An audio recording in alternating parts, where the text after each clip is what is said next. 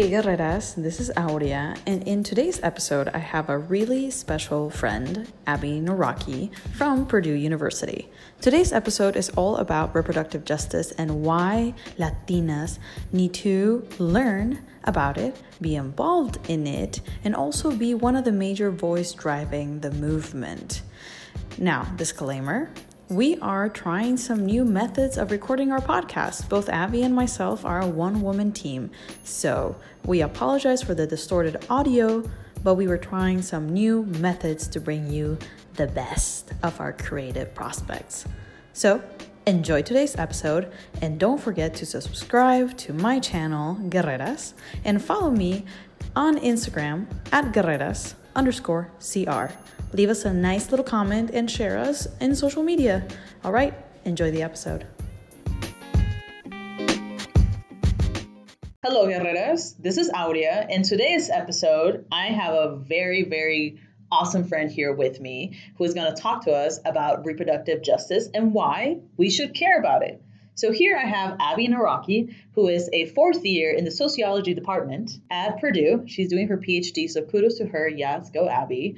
Uh, we actually met here at ICPSR in Ann Arbor. So if any of you have ever wondered what I do while I'm in Ann Arbor teaching math, because I don't even know how I'm doing that, I'm meeting incredible people like Abby who I get to learn from because guess what? She literally just learns and has so much knowledge that I love all the time, every time I talk to her. And it's all about reproductive justice and feminism. And honestly, Abby is the only person that knew that I had a Gloria Anzaldúa pin on my backpack. So immediately made us friends. So, Abby, without further ado, the microphone is yours. And for everybody that is listening, today's episode is mostly about understanding why reproductive justice is an important issue for the Latinx community and why I want my guerreras to understand that they should be part of the movement when we talk about reproductive justice. Because reproductive justice is not just about pro choice and pro life, it is actually for everyone. It is about justice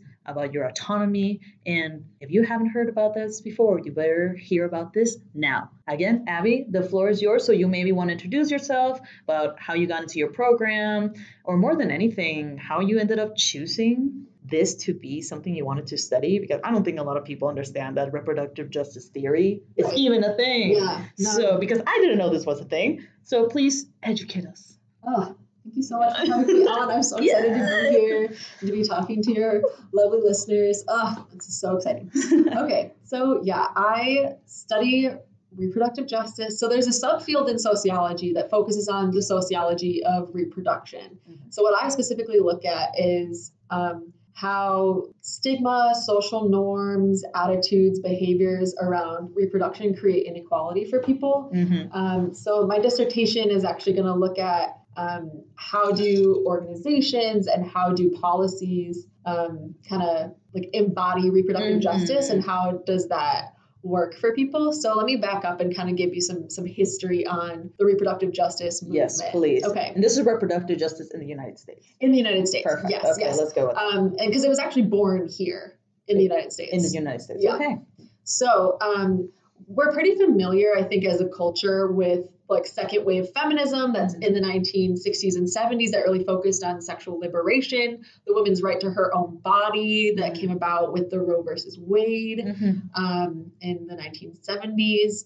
Um, and that was really it was focused on yes like women need the choice to not have a pregnancy right um, which we affirm here mm-hmm. on this podcast yes we do yes we do very much so very much um, but that doesn't really tell the whole story because that kind of tagline and that kind of movement was really popular um, and made for wealthy, educated white women. Mm-hmm. Um, and so, what that did was really marginalize the experiences of women of color mm. who had a very different trajectory in the United States leading up to that point. Mm-hmm. So, whereas white women were, you know, trying to get the right to vote in the 1920s, um, trying to get contraception legal, um, the birth control pill wasn't actually FDA approved and legalized until 1960. Wow. Okay. Mhm. And before the pill, I know that part of the in like U.S. history, what people don't understand is that women were seeking abortion like Yes. if through back alleyways, like Yes. the coat hanger. When people don't understand what a coat hanger means, when we see it in uh, women's marches, Yes. it is an atrocious part of history when it comes to Yes. reproductive Mhm. autonomy. Yes. Right, the fact that women were dying because they didn't Mhm. have access to the pill. Yeah. Well, we now coin the term the pill. Right. Right. pill. Okay. Yeah, the oral contraceptive pill. Mhm. Yeah, and that's part of it too, right? So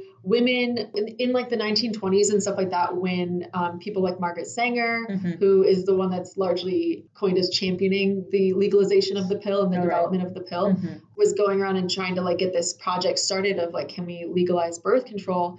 Um, it was not legal to give out even like pamphlets of information about contraception at all. Mhm. Yeah, and so this is kind of the space where Margaret Sanger is like, okay, but we have a high rates of infant and maternal mortality, um, and we we need to correct this. And if we just gave people access to contraception that was comprehensive, that actually like worked, right? Like we could solve so many of these problems and and give women better access to quality life because it's not like it's easy to lose a child No. at all, right? Mhm. And this is something where I feel like um, for people who are anti-abortion and believe that life starts at conception, Mhm. they can also they can be very unkind to women because Mhm. we kind of treat abortion like it's this um, what how do you say that like no consequence option for women. Uh, but that's just simply not the case. Right. It's not easy for women to opt into abortion, Right. right. Like it is a painful medical process. It Mhm. is an intense medical process. They have to put you under. You need somebody there to, Mhm. to take care of you and take you Right. home after you get an abortion. Um, and when it's illegal, that's not stopping women from getting abortions. It's just stopping them from having comprehensive options in terms of safety and things like that. Right, because Um, it's not about, it's not like you can get four abortions a year,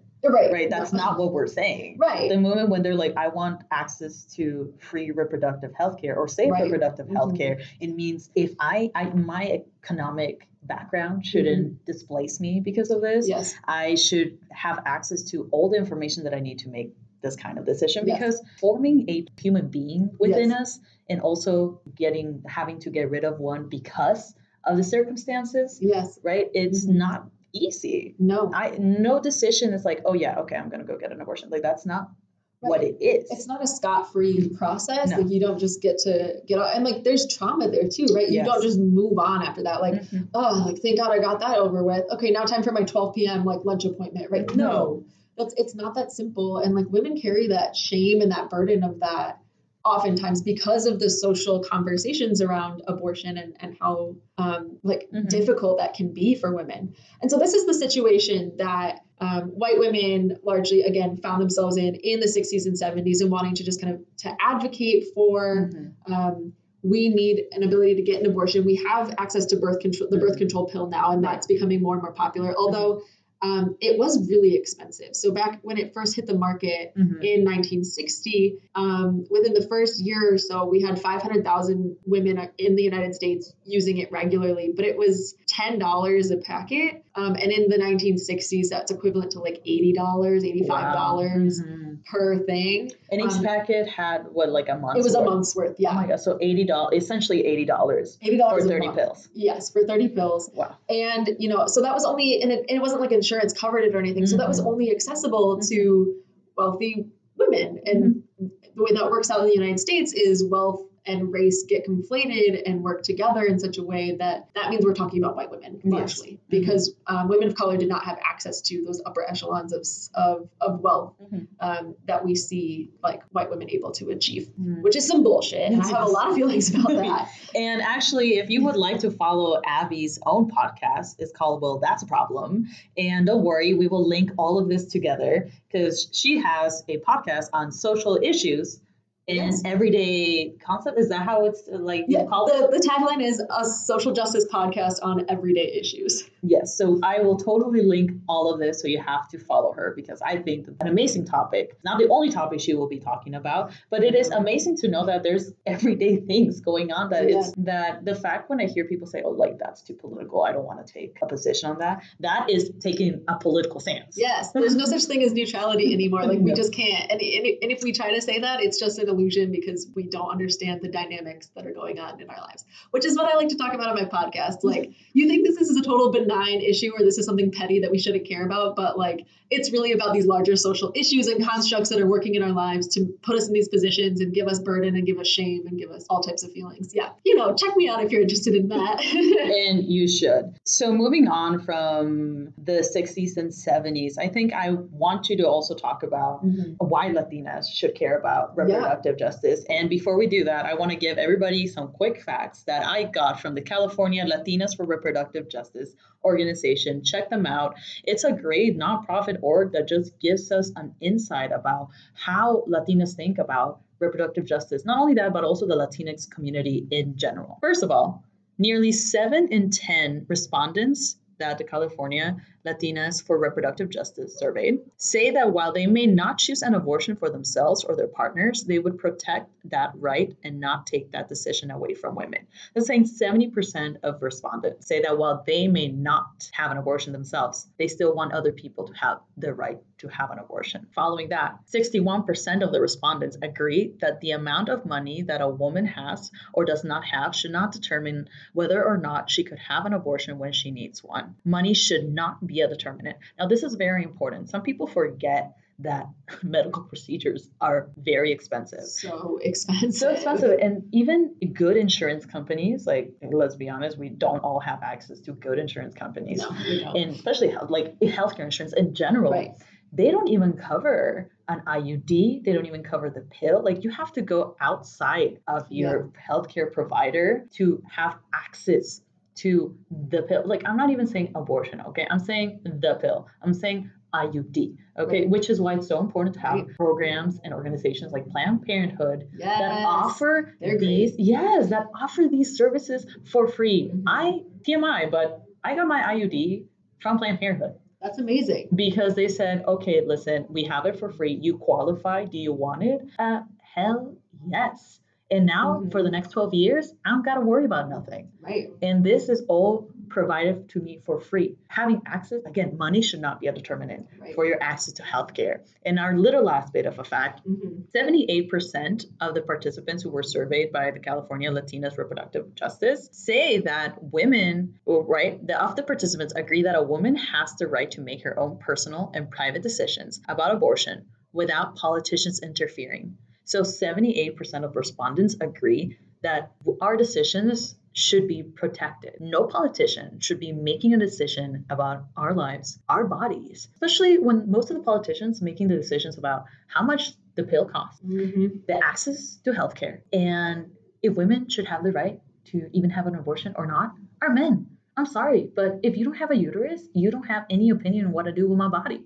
Right. That's just bottom line. And then when you're not even a politician that understands the plight of a minority woman, like a woman of color, hello, what are you doing? Right, right. Like, you should have sat down a long time ago, but if you're not already sitting, be seated. yes, please, somebody get this man a chair right. and tell him to shut up. Right. Because it, it that's the biggest issue when I read all these op-eds, when I read articles about politicians making decision like what was it? Probably not ohio maybe a place like alabama yeah that you, shit, yeah. shit like that. Um, yeah, we know about it. that abortion isn't even an option even if you are a victim of sexual assault of rape or of incest. Yes. So are you kidding me? That is right. law. Is protected by, let me repeat this for y'all. It is protected by law that a woman who is a victim of sexual assault rape or incest cannot get an abortion by the state. Did, did you understand that? Right. She cannot. Right. So just absolutely not. Absolutely not. So let me tell you, this is a problem. Right. And Abby, take us down the road about why Latinas my guerreras should care about this? Okay, well, first of all, there are just so many reasons. okay, so let's take us back to the white women in the 1960s and 70s, right? Take us back to disco times. Right. all we want to do is talk more about white women, right? Absolutely not. We've said enough about them. But that's the thing, like, this is the common discourse that we have about women's rights and what women's rights looks like. And the kind of conversation is really dominated by that mm-hmm. narrative of women want the right to their own body and women, and like what that specifically means mm-hmm. is women want a right to an abortion. Mm-hmm um, reproductive justice started coming into play. Um, there's an organization that's based in Boston called the Combahee River Collective. Mm-hmm. And in the early 1970s, they're a group of black feminist lesbians Mm-hmm. who got together and they were like, look, we are not included in this discourse. Like, this movement, this reproductive rights movement, isn't responding to our needs in our community and undermines our history. Mm. Um, and then later in the 1990s is when um, a group of Black women scholars got together and were like, yeah, you're absolutely right. These do not like include us and include our story and whatever. Um, and so they coined the phrase reproductive justice. Okay. Um, and so, what reproductive justice is defined as is it has a couple of parts, like Mhm. just a few things. Okay, so it emphasizes the right to bodily autonomy. Number Mhm. one, Yes. it's talking about the right to have or to not have children. Mm-hmm. So, right, abortion is an issue that is part of it, but certainly not the only thing or the biggest Mhm. thing to emphasize, right? And also to raise and parent the children that they have in safe, healthy, and supportive environments. This really came out of a place of, of right, responding to um, this white women dominated narrative Mm. because while white women were fighting for the right to not have children, women of color were fighting for the right to have children. Okay. So this goes back a long time. So in 1907, the beautiful state of Indiana, in which I now reside, was on the books with the first um, legalized, so state supported, forced sterilization law. Um, and this is part of the eugenics movement, which is all about purifying the genetic pool for society and getting rid of quote unquote like undesirable traits in the gene pool, which means getting rid of undesirable people or taking the ability of undesirable people's right to reproduce away from them. Right. And undesirable people were anybody that's not white. Yes, yes. And anybody with disabilities, mental health issues, um, gay people, just like Mhm. anybody that didn't fit. And what um, a lot of people don't know is so when we talk about eugenics, we can, uh, a good example is like Hitler and the Nazis and the work that they did um, exterminating millions of Jewish people and dis- people with disabilities and queer people. Um, but Hitler actually got his ideas about eugenics and about the purity of the human race, like needing to be white and whatever, from the United States. Lovely.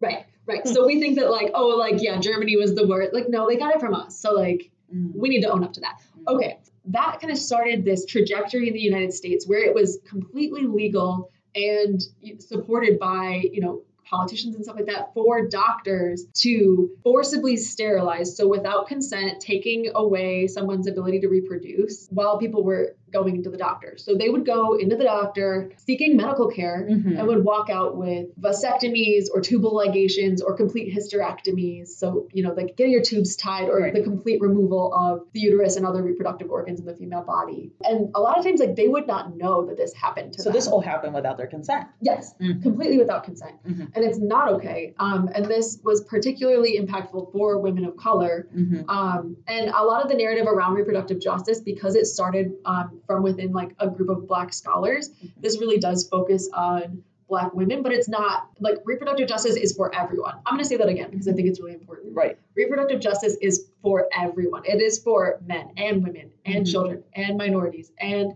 majorities, and it's for everyone. Like no no part of your identity should stop you from seeking for reproductive health care. Right. Know that like reproductive health care is not just for women. And then when people hear women, they assume right cis women. Yes. W- like women that were born women and Right. and identify with the Mhm. gender given at birth. But Yeah. reproductive justice is also for trans women and trans men, right? Oh, This- the- absolutely. absolutely. And the fact that places like Planned Parenthood offer medication for our Yes. trans brothers and sisters, are we forgetting that they are also part of the conversation? Like, Right. right, this is something we need to focus on. Right. So again, reproductive justice is for, For everyone. everyone. Lovely. Yes. Mhm. Okay, great. Now that we've got that squarely on the docket, right? Let's talk specifically about Latino women, though, because again, Yes. when we're focusing so much on Black women and that is kind of the dominant discourse, Mhm. not that that's not important, but that does take away from our ability to tap into how could this relate to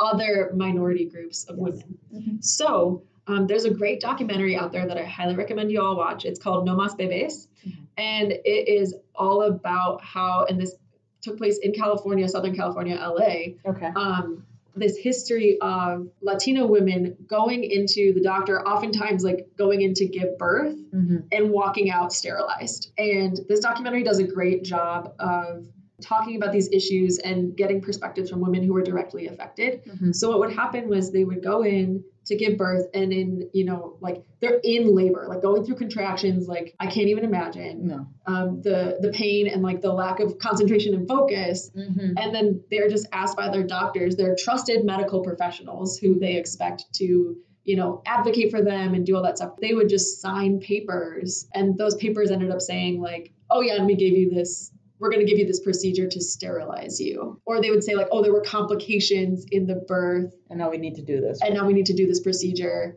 And, you know, acting like it was so necessary, it was the right medical move. And because they're doctors, right, there's not much you can do. You don't feel like you can do anything to advocate for yourself against that. right. And you also, it's already done by the time you hear about it. So, yeah, you're supposed to, yeah, you know, last time I heard, trust doctors. right, right. They're supposed to be like experts in their field whose like sole mission is to do what's best for you and your health. Absolutely. Um, but that was the solution by the state to Mhm. manage the undesirable population of Latina, like Latinx people who were Mhm. coming up from Mexico and other Central American countries, Mm-hmm. fleeing political violence.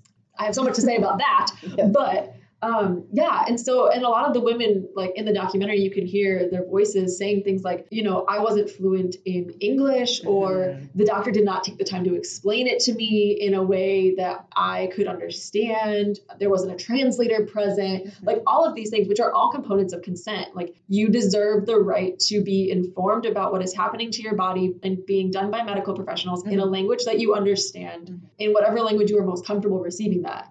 So if you say, I can proceed with this in English, that's a different issue. Mm-hmm. Um, but it's not like they were given that option. No, so Right. these women were sterilized against their consent. Yes. And so again, the documentary is called No Más Bebés, so no more babies, and it talks about Latina women who were sterilized. Mhm. And for you know, some people would hear them be like, "That's not possible."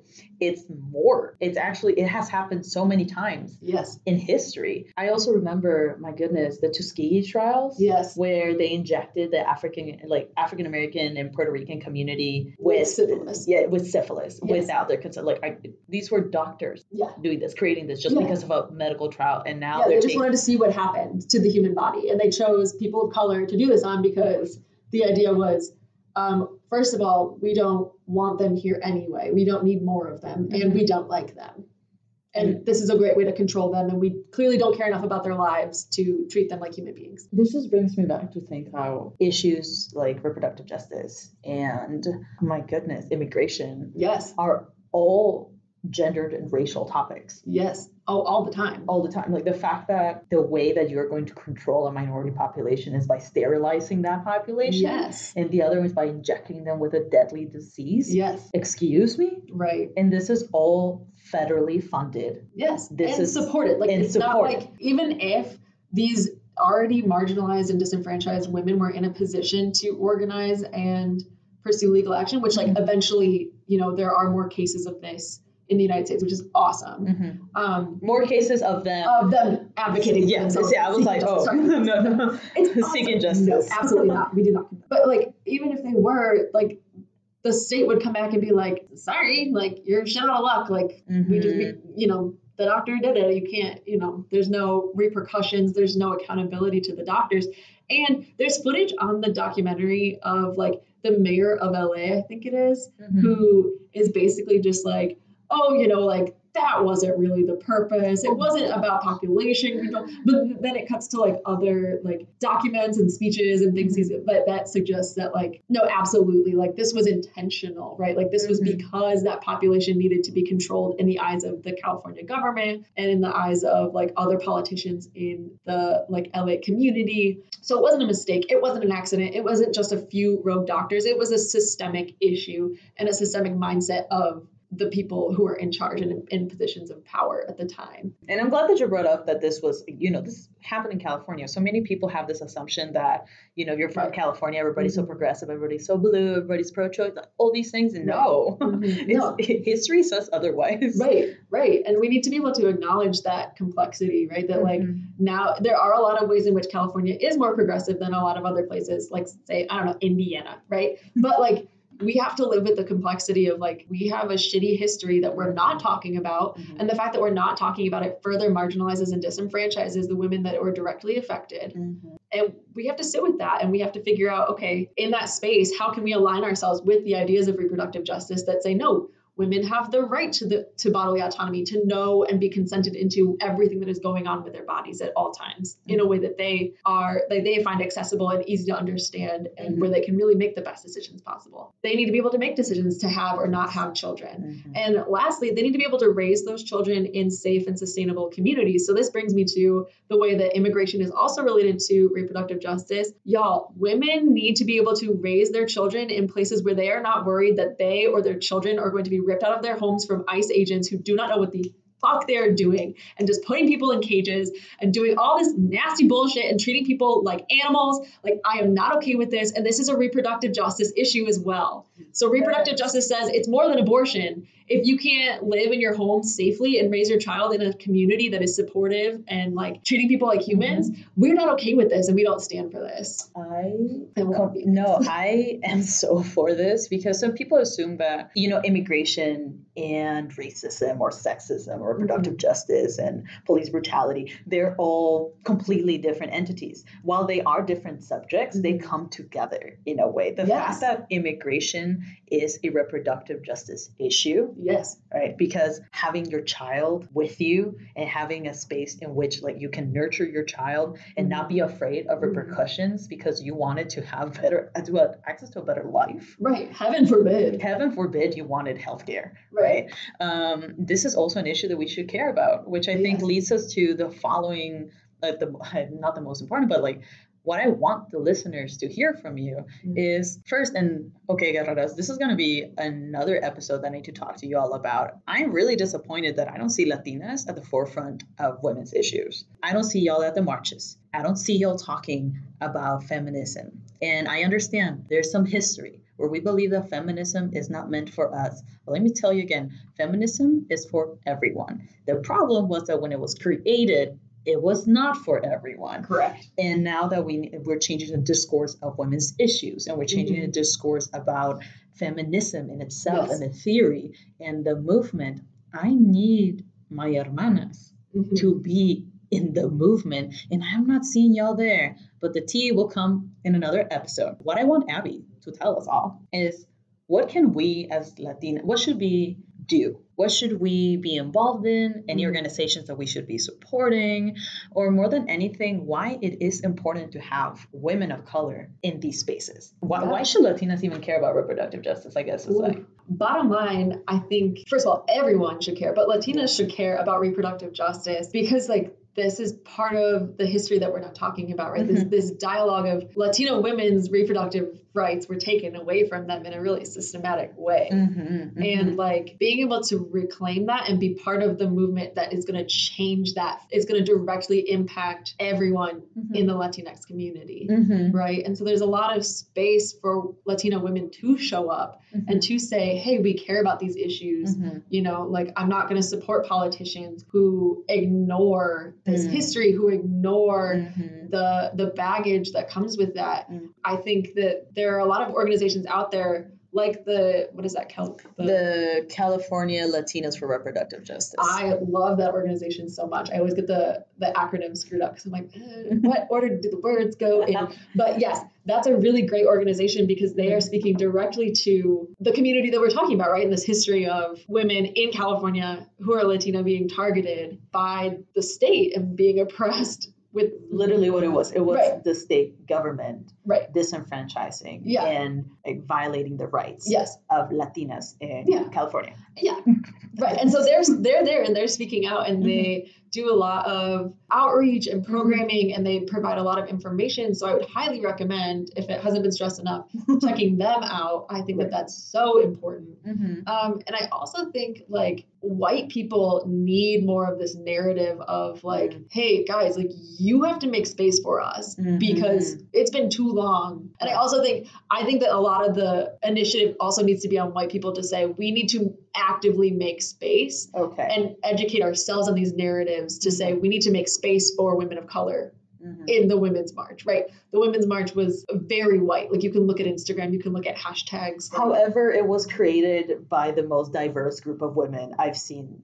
right, Right. Like the, Right. the, the people that the women that created the women's march are Arab, queer, black, Latina. They're minority women. right. But the people that are just showing up to the march yes, are not minorities. Right. Right. So that's very uh, that's a discrepancy between who's leading it and who's showing up. That are that's it, not the same thing. so white white people need to do a better job of knowing this history, right? And like Mhm. knowing about it's not just about abortion. There are Mhm. so many other issues that affect people differently, Yes. and that that matters, right? Like Mhm. I, as a white person, cannot sit here and be like, oh, yeah, I just really want the right to my own body, ignoring the fact or being ignorant to the fact that like, that is not the history that is shared by every woman, right? That there are these these differences that white women were not affected by. And so I feel like I just want to empower Latino women to say, I know about this now, and now I can advocate for my community in a different way and in a Mhm. strategic way. And seeing the relationship between immigration issues and reproduction issues, I think, is really important because of how serious the immigration situation has been in the United States recently. more than anything for the end of, of this moment what is not even advice right mm-hmm. but when we're really talking about what us as women because listen i yes i need my white women and my white allies to make space for us right. but also that means that my my community has to step up and Yes. that's what i don't see i don't see my community stepping up for reproductive justice i don't see my Mhm. community standing up for the wage gap right Mhm. and that's so pro this is one of the main reasons i started guerreras because Yeah. i want to be able to empower my community of Mhm. latinas to get up and do something about what's going on because issues that are currently happening in america Mhm. don't only just affect white women or black women Yeah. like yeah. it also affects us latinas Mhm. and we need to be able to say something about it Mhm. so i find it super problematic when my community just says well somebody else is going to deal with this issue well i'm Mhm. sorry you also can be victimized by any of these oppressions that are currently happening Yes. racism and like does not discriminate like if- Yeah. if somebody's racist they're going to be racist towards you as well Yes. if somebody's Oh, yeah. sexist they're going to be sexist towards you as well Mhm. so why are we not putting like why are we not also carrying the weight of what Yeah. it means to create a movement And be really present exactly like Yes. this is exactly what latinas should be doing be present Mhm. in the movement and i'm not just saying the women's movement but honestly that is kind of what i'm saying i don't see latinas in the feminist movement i don't Right. see latinas constantly advocating for feminism or gender equity Mm. all these things that affect women of color disproportionately Yes. Oh, yes. so question. with, exactly. So I think that is one of my biggest issues when I have to constructively criticize my own community. Mm. Some people look at me and they already know what I'm about. Right? They, they can already kind of stereotype what I do. Yeah. But when they hear me talk or when I do share what I'm into, Yeah. they're like, damn, like I don't really meet a lot of Latinas who are into the whole movement that do all these things. Yeah. Yeah, unfortunately, there's not that many of us. Mhm. And I find that so problematic that Yeah. some people feel that I am a speaker for the movement. I would love to be one of the speakers, but I am not the speaker. I don't speak for my community, just Mm. as a whole. 'Cause how Um, can any one person be the voice of an entire community? yes, like that, that doesn't make sense. No. Nothing. Like, That's also too much pressure. There's diversity in the Latinx community. Surprise! Su- Surprise! There's like Right. over 40 countries that count as Latinx, so I cannot just speak for everybody. I kind of want to hear also to seek reproductive justice, Mm. Right? To advocate for reproductive justice. You're Yeah. doing your dissertation. Let me remind you all that Abby is a PhD student at Purdue. She's about to do her dissertation. That's a big deal. It's a big It is a big I'm deal. kind of scared, but I'm excited at the same time. Well, I mean, you're not in just doing your doctorate because it's you, it's your hobby. Right. you actually want Yeah. something out of it. if, if for all of you out there, if getting your doctorate is just a hobby for you, call me. I'm scared for you. Like I'll give you a hug. I'll give you a hug because uh, that is some intense thing because you're going to become an expert. Like Yes. this time next year, you're an expert in the field. yeah, which is insane to me. I love this. I love to be able to be like text an expert on reproductive justice, Right, right. Um, but hello, expert. What is one piece of advice, Mm. you know, regardless of women of color, just in general, that you would give somebody that wants to get involved in the reproductive justice movement? Because maybe Mm. for a lot of the listeners, they're down for the movement, they're down for the cause, but they don't know Where to start? where to start. Yeah, and I get that question a lot um, because I do teach in the sociology department at Purdue. I taught a social problems class in May, Mhm. um, and my goal for that was just to connect people to organizations, books, places to look online because yeah, it's hard. Like, Mhm. where do you start? Or one of the approaches I took was people you guys can follow on Instagram or Twitter or organizations and things like that We stand a social movement online. I Right. I mean, I guess it's a good place to start because it helps you get informed on the issues without disrupting. You don't have to go out of your way, right? Right. It's already on your feed. You're just going to see it. You're going to scroll past it. Mhm. Um, so if you don't follow um, Voto Latino, Love, you them. love them so much. yes, they're Actually, so Maria. Teresa Kumar is one of my role models. I met Yes. her around No. 2015. Yes, I so totally wanted to work for her when I lived in DC that year. And I bumped into her in a coffee shop by my school, and I was just like, hello, you don't know me. I totally know who you are. And she's just like, I get this a lot. Right. I'm like, am famous. I am. So if you don't know, Voto Latino is like the largest grassroots voting engagement organization yeah. for just getting Latinos registered to vote. So you're looking for an internship, you're looking for some facts on the Latino vote, follow Voto Latino. Yeah, and they've been posting a lot on Instagram lately about ways to advocate for um, your undocumented friends or mm-hmm. other people in the community who Mhm. are mm-hmm. undocumented. Mm-hmm. Um, and saying things like, so if ICE shows up to someone's house or if ICE shows up to a public space and wants to check everyone's IDs, like, you know, these are the things that you can do to be an advocate. And these are things. And so they're really speaking up on that immigration piece that we talked about as being so pivotal for creating a safe space for people of all walks to really, to like raise their children safely and to parent safely and all those things. So that's something I would really recommend is just like educate yourself on those issues. I would also say if you're following organizations like um, Color Latina, which is a reproductive justice organization based in Denver, Colorado, they're another really great one to get involved with. Um, Young Women United is based in Albuquerque, New Mexico. They're pushing a lot of the same messages. So I think like really just immersing yourself in what are the issues and what are these organizations doing to advocate and how can I weave myself into that? And also, you should follow SisterSong, um, which is one of the original organizations of reproductive justice. They're based in Atlanta and they do a lot of community outreach and things like that. Um, so for those who don't know where to start, I say start there. Like start on social media. Start with the stuff that you're already looking at a million times a day because we're all addicted and obsessed. Right, it's like an attached, it's an organ Yeah, already, like Yeah. our phones. It's attached Mhm. in my hand 24 7. Yeah. Unfortunately, I'm trying to break that habit. right. Like same, but then it never works. And I've also I've also just kind of resolved myself personally to being like, all right, so if this is a space where I go to distract myself or to escape or just because I need something to do with my hands, like I'm gonna make this a space where I'm constantly engaged in issues that affect my community and people like me and also people beyond that, right? And really mm-hmm. expanding what it means to be engaged on those issues. And so I would say start with social media. Start with just like learning about organizations that are already doing the work. Like you don't have to start an organization, you don't have to start a movement by yourself. Like it's already in place, it's already going. And then just really question how can you fit yourself into that. Mm. But if the movement or the organization does not exist, go do it. Yeah, Go do the please, work. please go do it. Please go do it. Please go do it because I believe you're not the only one who has thought that some things are an issue.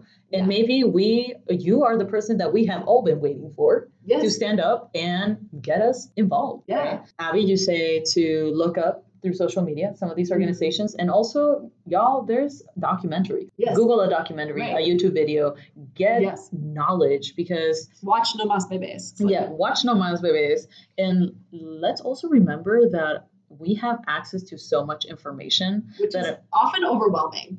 yes But- very much also like ask yourself like is this googleable can i type in what is reproductive justice how does it affect the latinx community what can I do about it? Mm-hmm. Yes. If the answer is yes, which to all those questions the answer is yes, then do that. It's not too hard. It's not too hard. Also, we recognize that some of us may not have access to a computer or to a smartphone, but also, Abby, I think that the Guerreras listeners are going to appreciate this episode. Oh, I hope so. It oh, was Oh, fun. yes, no. And for everybody listening, make sure that if you have any questions regarding what this episode was about, you can always follow Guerreras in Instagram at Guerreras underscore CR and send us a message. Send us, you know what, maybe I agree, maybe I don't like this, but not that. Or maybe you know of an organization that we totally should shout out in our next episode. Because you know what? I want you to use this platform to also advocate and share knowledge about some organizations that I may not know about. Maybe some organizations that